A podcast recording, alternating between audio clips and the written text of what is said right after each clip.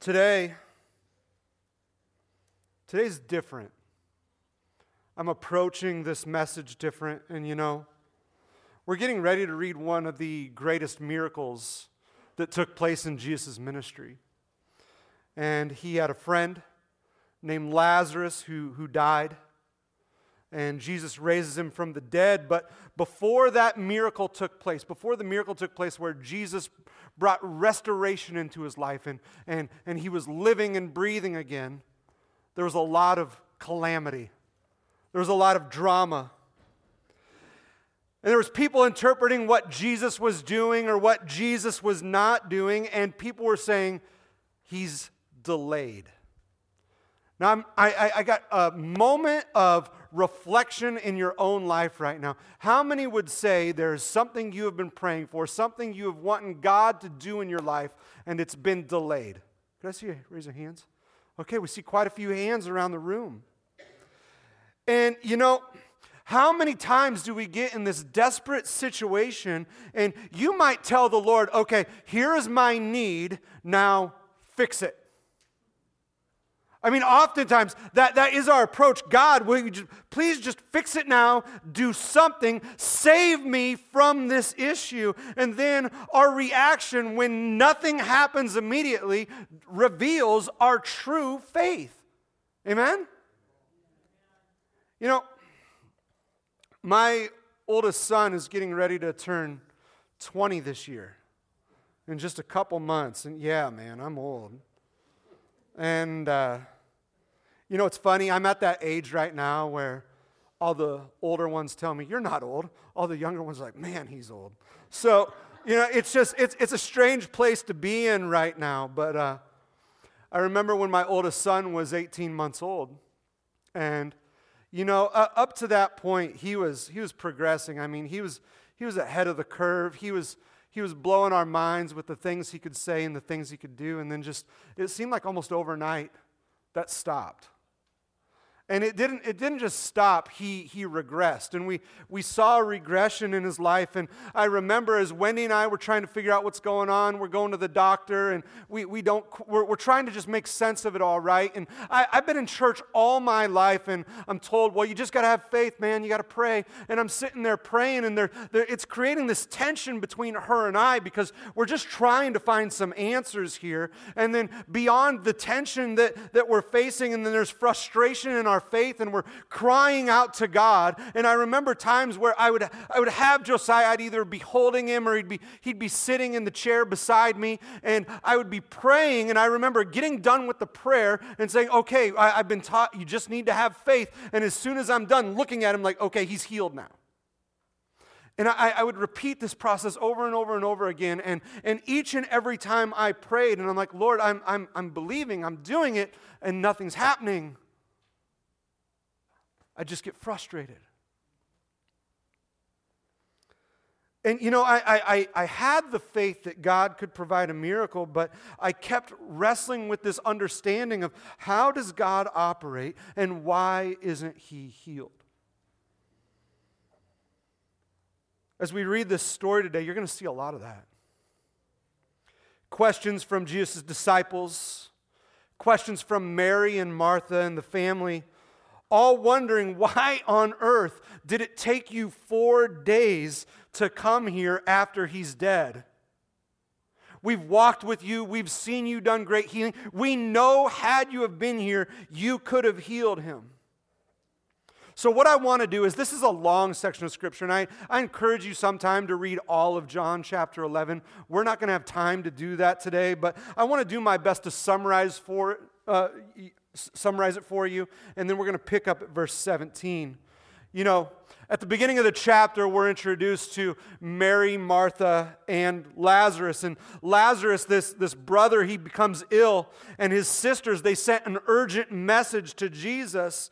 Yet, the reality of the situation, everything that is going on, um, that message doesn't reach Jesus in time. And so when the news reaches Jesus, he did not drop everything instantly. He did not hurry to Bethany to be with his friends. Instead, he waits. He delayed his coming, and as we noted uh, that, that in this delay, it can puzzle us. And it is when God, I've noticed that, that when God does not respond in the way that we have been taught or we expect Him to, we all of a sudden we become troubled. We become really concerned. And then we begin to think that maybe God, He really doesn't care about us. Now, when you and I, when we're being overwhelmed by the events of our lives, it can be very difficult to continue to believe in the midst of God's silences, in the face of these delays, that He still does love you. And I would argue that as we read this story, Jesus did not stop loving Mary and Martha and Lazarus, Lazarus because he didn't become immediately. It was just that his plan required a different response. And so let's turn to John chapter 11, verses 17. And right now we're just going to read verses 17 through 22. It says, When Jesus arrived at Bethany, he was told that Lazarus had already been in his grave for four days. Bethany was only a few miles down the road from Jerusalem, and many of the people had come to console or Martha and Mary in their loss. When Martha got word that Jesus was coming, she went to meet him, but Mary stayed in the house. I want you to take note of that.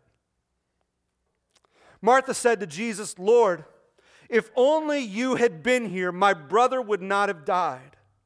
But even now I know that God will give you whatever you ask. Let's pray. Heavenly Father, Lord, we thank you for your word today. And God, I just pray that your spirit will just flow throughout this place. That, Lord, no matter what word comes out of my mouth, your spirit is speaking through your word and is penetrating hearts and minds that brings us understanding to who you are. Lord, be in this service today. Have your way in Jesus' name. And everyone said, Amen, amen. You know, I think about this scenario and this delay, and, and clearly the sisters are upset and they have trusted and they have relied and believed on Jesus. And all of a sudden he shows up late, and Mary is sitting in the house. And clearly, this mental picture that I get is that Mary is just absolutely disgusted. She's upset. Jesus should have been there. Martha, she operates completely differently, and they, they, they have two very stark reactions. And Martha takes this approach because they did have this close relationship with Jesus that she just went out to him and she started doing almost like finger pointing at him. Had you have been here, this wouldn't have happened. And what they didn't know that was that by the time Jesus received word, Lazarus was, Lazarus was already dead. But if you notice in the story, it points out that Jerusalem was only a few miles away. He didn't rush. You know, it's easy to reason with their reaction, honestly. Imagine being at such a vulnerable state and relying and trusting on the Son of God and having a tight relationship with Him. And so here he comes, and, and Martha is not holding back her emotions. And I would have to imagine that everything they had seen Jesus do, they have sat at his feet, they have recognized him and his authority in God. I have to imagine that during that time of learning from him, him teaching them, and them, them fawning over who he is, that they had to have a reserved nature knowing that they were in the presence of God up to that point. But when Jesus shows up four days late for his good friend's death, they feel let down. Now, Jesus, he, he has his own reasons. In fact, listen to what he tells his disciples in verses 12 through 15. He says, The disciples said, Lord, if he is sleeping, he will soon get better because Jesus told him he'd, he, he'd been asleep. They thought Jesus meant Lazarus was simply sleeping, but Jesus meant Lazarus had died. So he told them plainly, Lazarus is dead, and for your sakes, I'm glad I wasn't there, for now you will really believe. Come, let's go see him. And so Jesus is pointing out that there is still this struggle with their belief, but they are beginning to discover what it means to approach God with an honest heart. Everyone say the word honest here. Okay, so now we're dealing with this level of honesty that has come from Martha and what she truly believes. She had probably been pretty reverent in the presence of Jesus Christ before, but now she is in the midst of pain and she is just letting him know how she really feels. What's going on in here? Last week I was traveling to Ohio for a funeral, and I, I had a, a, friend accompany me, and he's telling me a story as we're going. And he, he was telling me about this friend he had that had a Chevy Silverado pickup, and he was so upset that it wasn't a Z71. And so he goes online and he finds a Z71 sticker that matches all the other stickers on the Z71 pickups. And he takes that sticker and he puts it on his rear quarter panel right, right where it should go.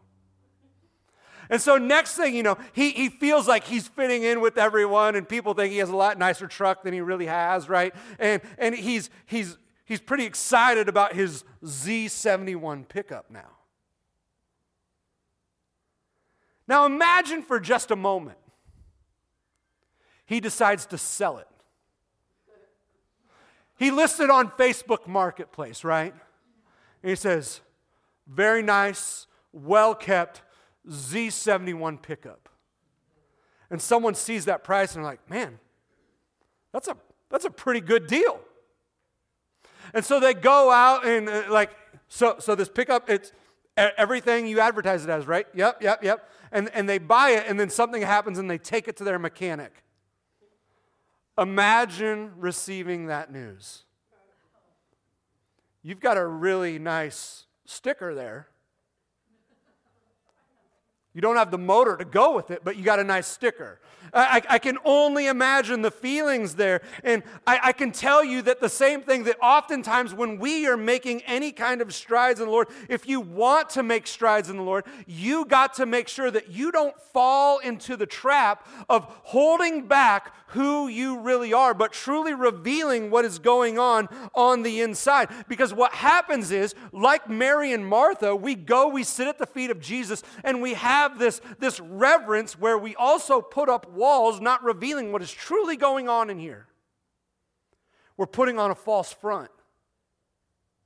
We're walking in this door and we're sticking that Z71 sticker on us, and we're like, no, man, we're good. I'm good. Maybe you call it saving face. Maybe you call it walking with dignity. I don't know what you do to justify it. But I am telling you that God cannot work on a heart that has put up barriers. Do I have an amen? That is why that, that, when I read the Bible and I see Peter as a disciple, and Peter, if, you read his responses to Jesus, this is a man who put his heart on his sleeve, and you knew exactly what he was thinking, and all of his development was coming quicker. Hear me out. All Peter's development was coming quicker because Jesus knew exactly what he was thinking. Jesus knew exactly who he was. After Jesus ascends to heaven, they're waiting for the Holy Spirit in Acts. And who's the first disciple that steps up and takes the role of preaching the gospel of Jesus Christ? It's Peter.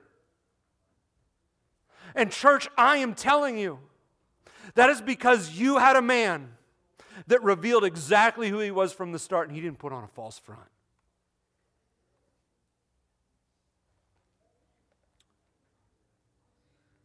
I want to be clear about this moment. Jesus looked at Mary and Martha and he saw the emotional turmoil. But he still had purpose in his approach. And my encouragement to you is that, church, we can't be afraid of our honesty. We can't be afraid of an honest heart. And there's all kinds of reasons I could list why we would be afraid of being honest. But I want us also to establish that just because you are being honest with your feelings or approach to God in your situation does not make you right. It doesn't make you right. But when you are honest, it means that you have made yourself completely vulnerable to an all powerful, all knowing God. See, Jesus, I can only imagine. Martha is there. She's pointing her finger at Jesus. If you had only been here, if you had only been here, he wouldn't be dead. And in Jesus' response, he doesn't offer rebuke. Instead, what he does, he responds, Your brother will rise again. And in Martha's response, it was, it was the most educated, I've been in church all my life, Sunday school type answer she could muster up. Her response was, I know that he will rise again in the resurrection at the last day. Now, even in her response, even though it's theologically sound, it is disconnected from the life giving nature of Jesus Christ and his ministry. I got a rhetorical question for you because I say it's rhetorical because I know how everyone would typically answer this. Do you want to grow in the Lord? Do you really want to grow in the Lord? Then don't hold back in your misunderstanding of how he operates. Try and wrap your mind around the ways of God. I encourage you to reveal to Jesus who you are, what your struggles are, because I believe that it is through that, when we reveal and open ourselves to Jesus, that God can bring correction to us and teaching and help us grow. There were some sons of a man named Korah and they wrote many songs in the book of Psalms. In Psalm 88 14, listen to what they said. This is, this is them talking to God. Listen to what they say. Oh Lord, I cry out to you. I will keep on pleading day by day. Oh Lord, why do you reject me? Why do you turn your face from me? Now, I don't know about you, but it's a good thing I'm not God because if I'm an all powerful God, I'm looking at them and say, What did you just say to me?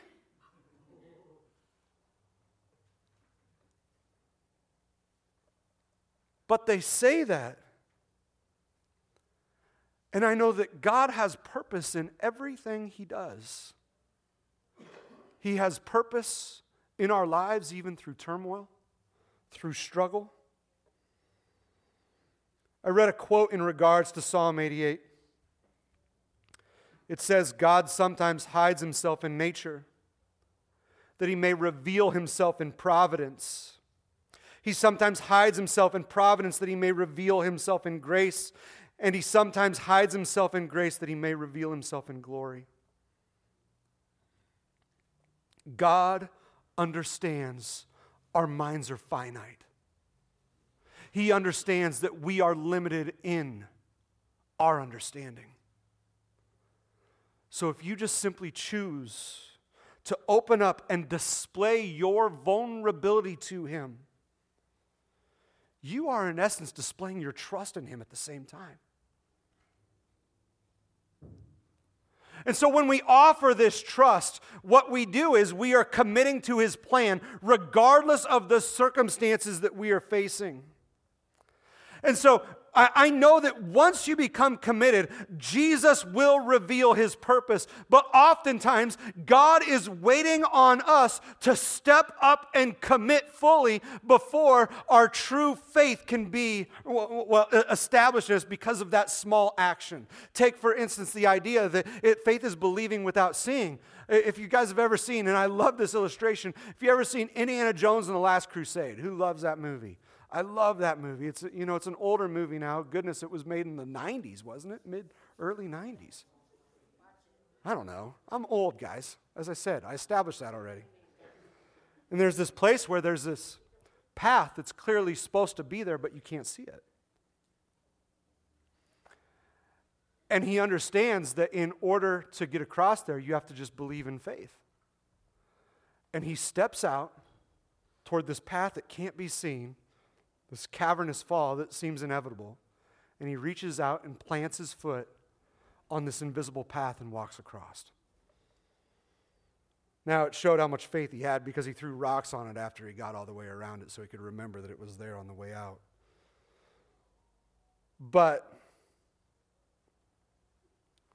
when you commit in faith, then Jesus will begin instilling and revealing his purpose in you. And so Jesus responds to Martha with one of the biggest I am statements contained in Scripture, and Jesus had many. In verse 25 through 27, Jesus told her, I am the resurrection and the life. Anyone who believes in me will live even after dying. Everyone who lives in me and believes in me will never, ever die. Do you believe this, Martha? Yes, Lord, she told him. I have always believed you are the Messiah, the Son of God, the one who has come into the world from God. Now, Jesus' statement that I am the resurrection and the life, that wasn't just that we are going to avoid a physical death, but that our lives would continue well beyond death. Because even death cannot blot out the work that Jesus Christ can do. Amen? But then Jesus, he challenges Martha by saying, Do you believe this? Do you believe? And him asking this, it isn't saying, Martha, do you believe in God? He doesn't ask, Do you believe in eternity? But Jesus was saying, Do you believe in me? Do you believe in me? Do you trust that I am the resurrection and the life? You know, there's a story from another gospel about Mary and Martha, in where they were really begin to start to be introduced to Jesus Christ and they invite Jesus into their home and they prepare this big meal and, and the, the meal's over with and Jesus then sits down to teach them. And Mary goes and she sits at the feet of Jesus and Martha is looking around like, look how dirty and unorganized this house now is because of all these guests. And so Martha, she starts, she starts getting busy cleaning up everything.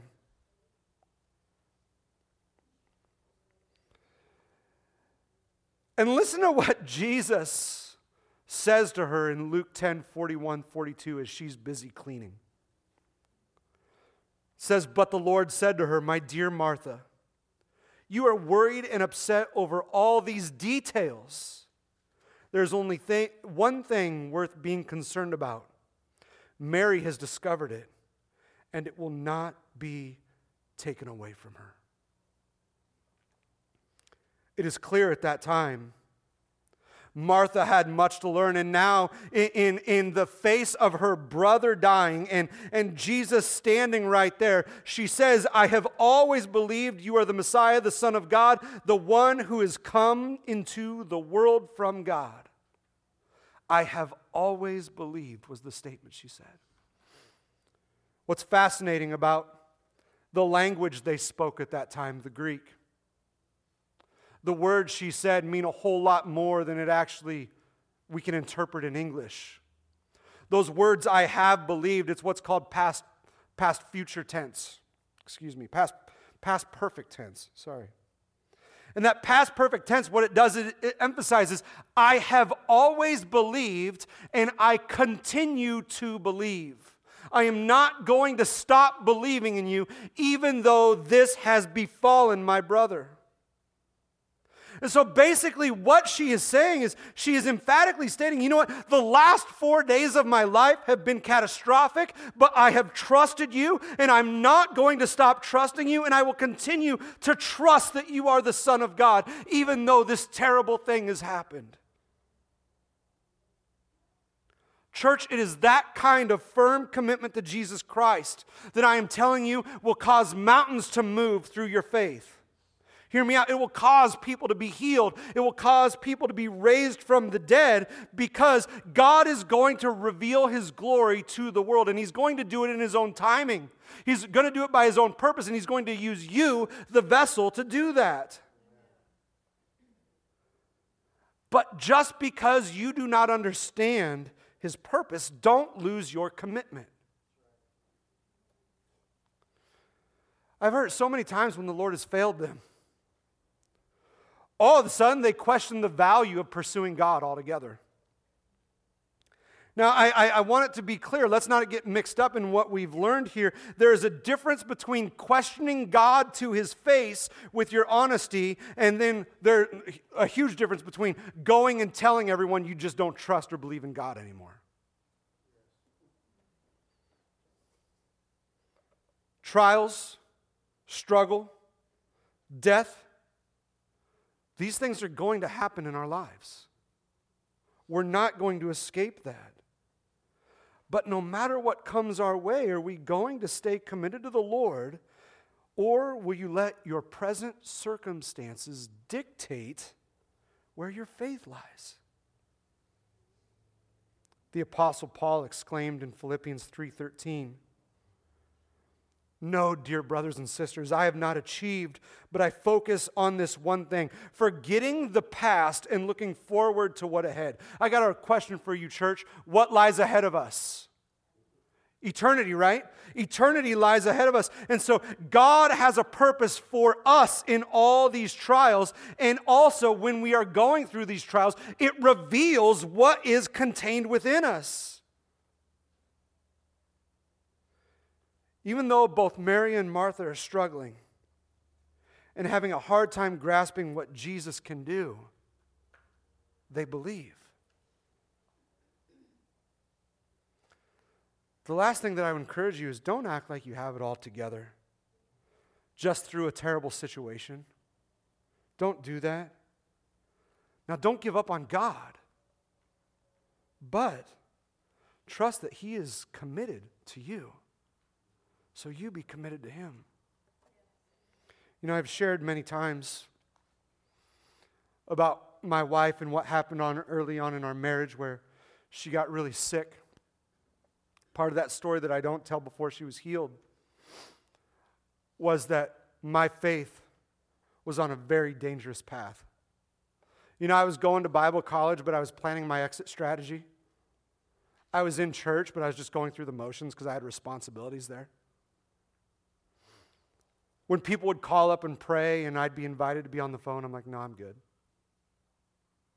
When people said, just trust God, I'm like, yeah, yeah, whatever. And I just kept going through those kind of motions. And what I was doing was, I was saying, I don't believe God's for me.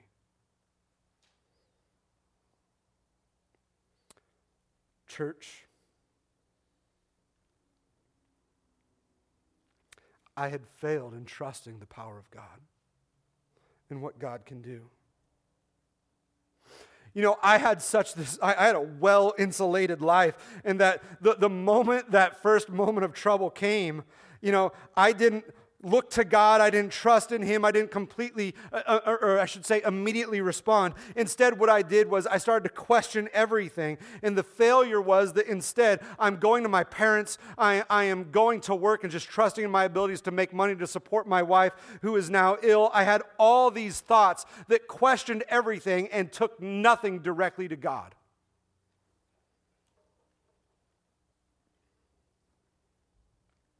And I didn't have the necessary relationship to completely pour myself out and trust that He was going to fill me back up with His Spirit. Church, I'm going to tell you that no matter what you're going through, Jesus cares deeply about your sorrows. He cares deeply about what you're going through. And I challenge you in, think, in realizing this that Jesus' power the, the, the, is not negated by his compassion for humanity. Let me explain. Let's read John chapter 11, verses 35 through 37.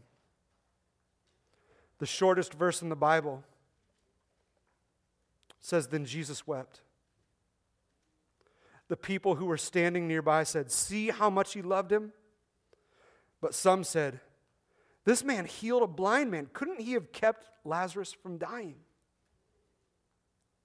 And I want to tell you that as I read this, Jesus' tears reveal his compassion because Jesus' crying was in response to Mary and, and his response also to Martha, uh, or, or I should say, his response to Mary was in tears and his response to Martha was in reasoning. And he recognized these two ladies as individuals and responded according to their makeup. And I want us to be clear that just because God has permitted suffering doesn't mean he also doesn't feel the pain that we go through. God is deeply moved by the pain and sorrow of his children. And he acts on behalf of his children in response to their pain. Now, even though there were naysayers standing around questioning Jesus, I want to be clear it does not negate his power and it does not negate how he operates. Instead, it reveals that Jesus Christ empathizes with your pain. And the love and the power of God, it demonstrates he works within our weaknesses. Imagine, church, just for a moment, if you never had any problems. Jesus always took care of you. Every step you made, the right thing just happens. I'm going to tell you, that would leave us all very immature. It would leave us all very immature. We wouldn't know how to respond to him. Just like an infant, imagine a parent carrying a 12 year old, right? Everywhere they go. Like, I'll take care of you. Everyone else is looking at that 12 year old going, man, that kid's set up for failure. It's the same thing with us.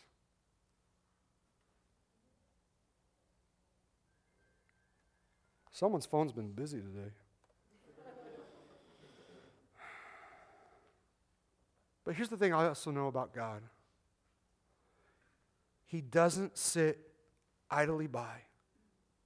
He doesn't just mourn with us, He also can demonstrate His power. And he shows us that we still have a lot of work to do in order to truly believe, because that's what he's showing with Mary and Martha. Just trust and know who I am. Because listen to what happens as we end this story in John 11, 38 through 46. It says, Jesus was still angry. Listen, Jesus is also angry. Even though he cried with him, he's angry. Even though he heard the mocking, He's angry, but he still moves forward in his plan. It says Jesus was still angry as he arrived at the tomb, a cave with a stone rolled across its entrance. Roll the stone aside, Jesus told them. But Martha, the dead man's sister, protested, Lord, he has been dead for four days. The smell will be terrible. Jesus responded, Didn't I tell you that you would see God's glory if you believe? So they rolled the stone aside.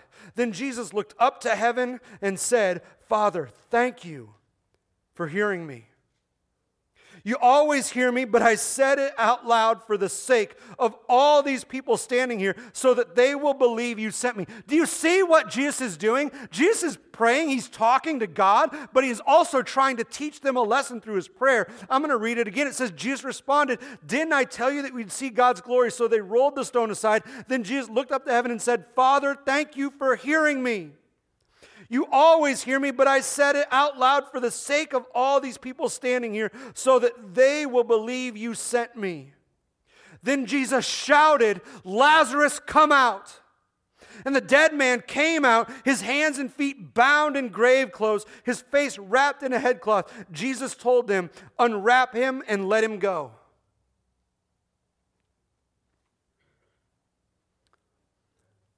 Here's why Jesus delayed his response they still didn't fully believe. His desire in his people was true and utter belief. Because then, after this prayer, it says he shouted, and this couldn't be a whisper or a firm request. It was a shout of raw authority. And I love this quote I read by Augustine in the fourth century. He said that it was good that Jesus called Lazarus by name, or else the whole cemetery would have come out of the grave. Because Jesus Christ, let me tell you what he can do. Jesus Christ can both sympathize with your weakness and he can bring a miracle to, to your situation. He can do both. He has the ability. So every miracle, every teaching that he gave, every tear was Jesus giving people a choice for people to believe in him or reject the truth and walk away. A lukewarm heart wouldn't do. It would take more. You know, for him, it was, and for us today, it's not good enough to hear this now and say, Pastor, that's a nice story. I sure like that story. Or I would like to have seen Jesus do that.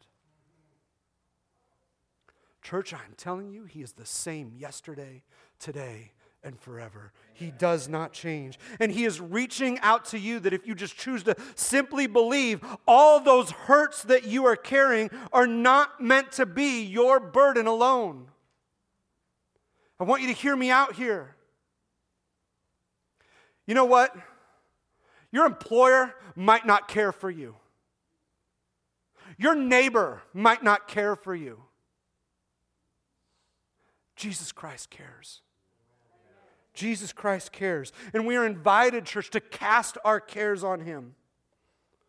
And you and I have this precious gift, and I know some of you are saying, man, it'd be one thing to see Jesus physically doing these things on the earth. He's, he's ascended into heaven now, He's gone. But you know what? He sent His Holy Spirit to bring you comfort. Listen to what it says in Romans 8 26. It says, And the Holy Spirit helps us in our weakness. For example, we don't know what God wants us to pray for, but the Holy Spirit prays for us with groanings that cannot be expressed in words. There have been many times, church, that in my life where I was in, I was in pain or I was confused. My only option was to cry out to God, and the presence of His Holy Spirit came upon me. And next thing you know, He's bringing healing to my heart, and I don't even understand the words I'm praying and crying out to God, but I can feel His comfort and peace and love, and that He's going to carry me through.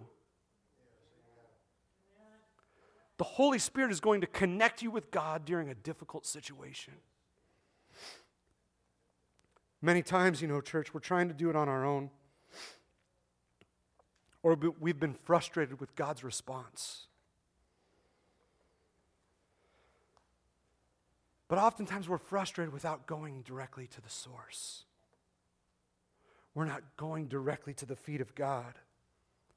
You know, I've already quoted, but I want to quote it again for you, and I want you to see it on the screen. 1 Peter chapter 5, verse 7. It says, Give all your worries and cares to God, for he cares about you.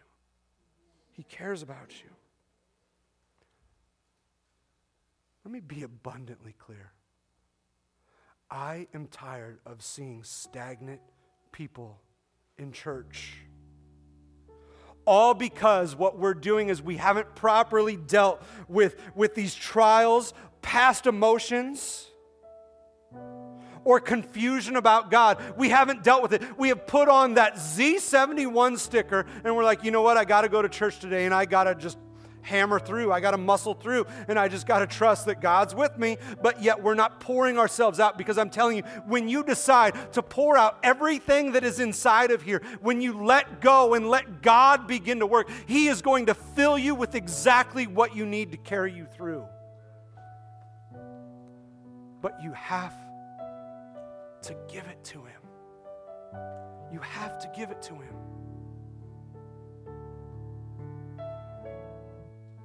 You know what? You can act so strong here in church. Go home and continue to be miserable all over again about this situation. Or you can say, Pastor, I left it at the altar. I left it at the altar. It's His job. And I'll just trust in Him. Cast all your cares on Him, for He cares for you. I want you to bow your heads and close your eyes.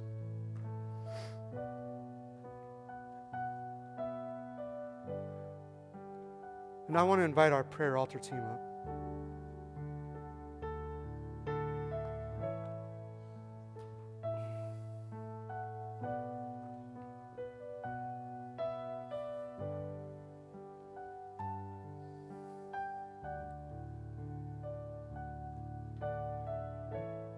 Church, I don't take this lightly.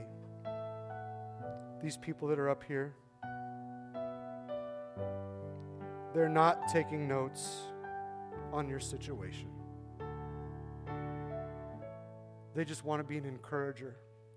They want to lead you in prayer and they want to see you strengthened.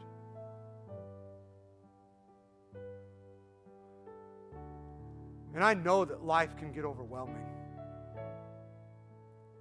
And I know that we have seen examples of people succeed greatly on their own through difficult circumstances. But I'm telling you, I have learned that when I cast all my cares on God, He empowers me to get through those things.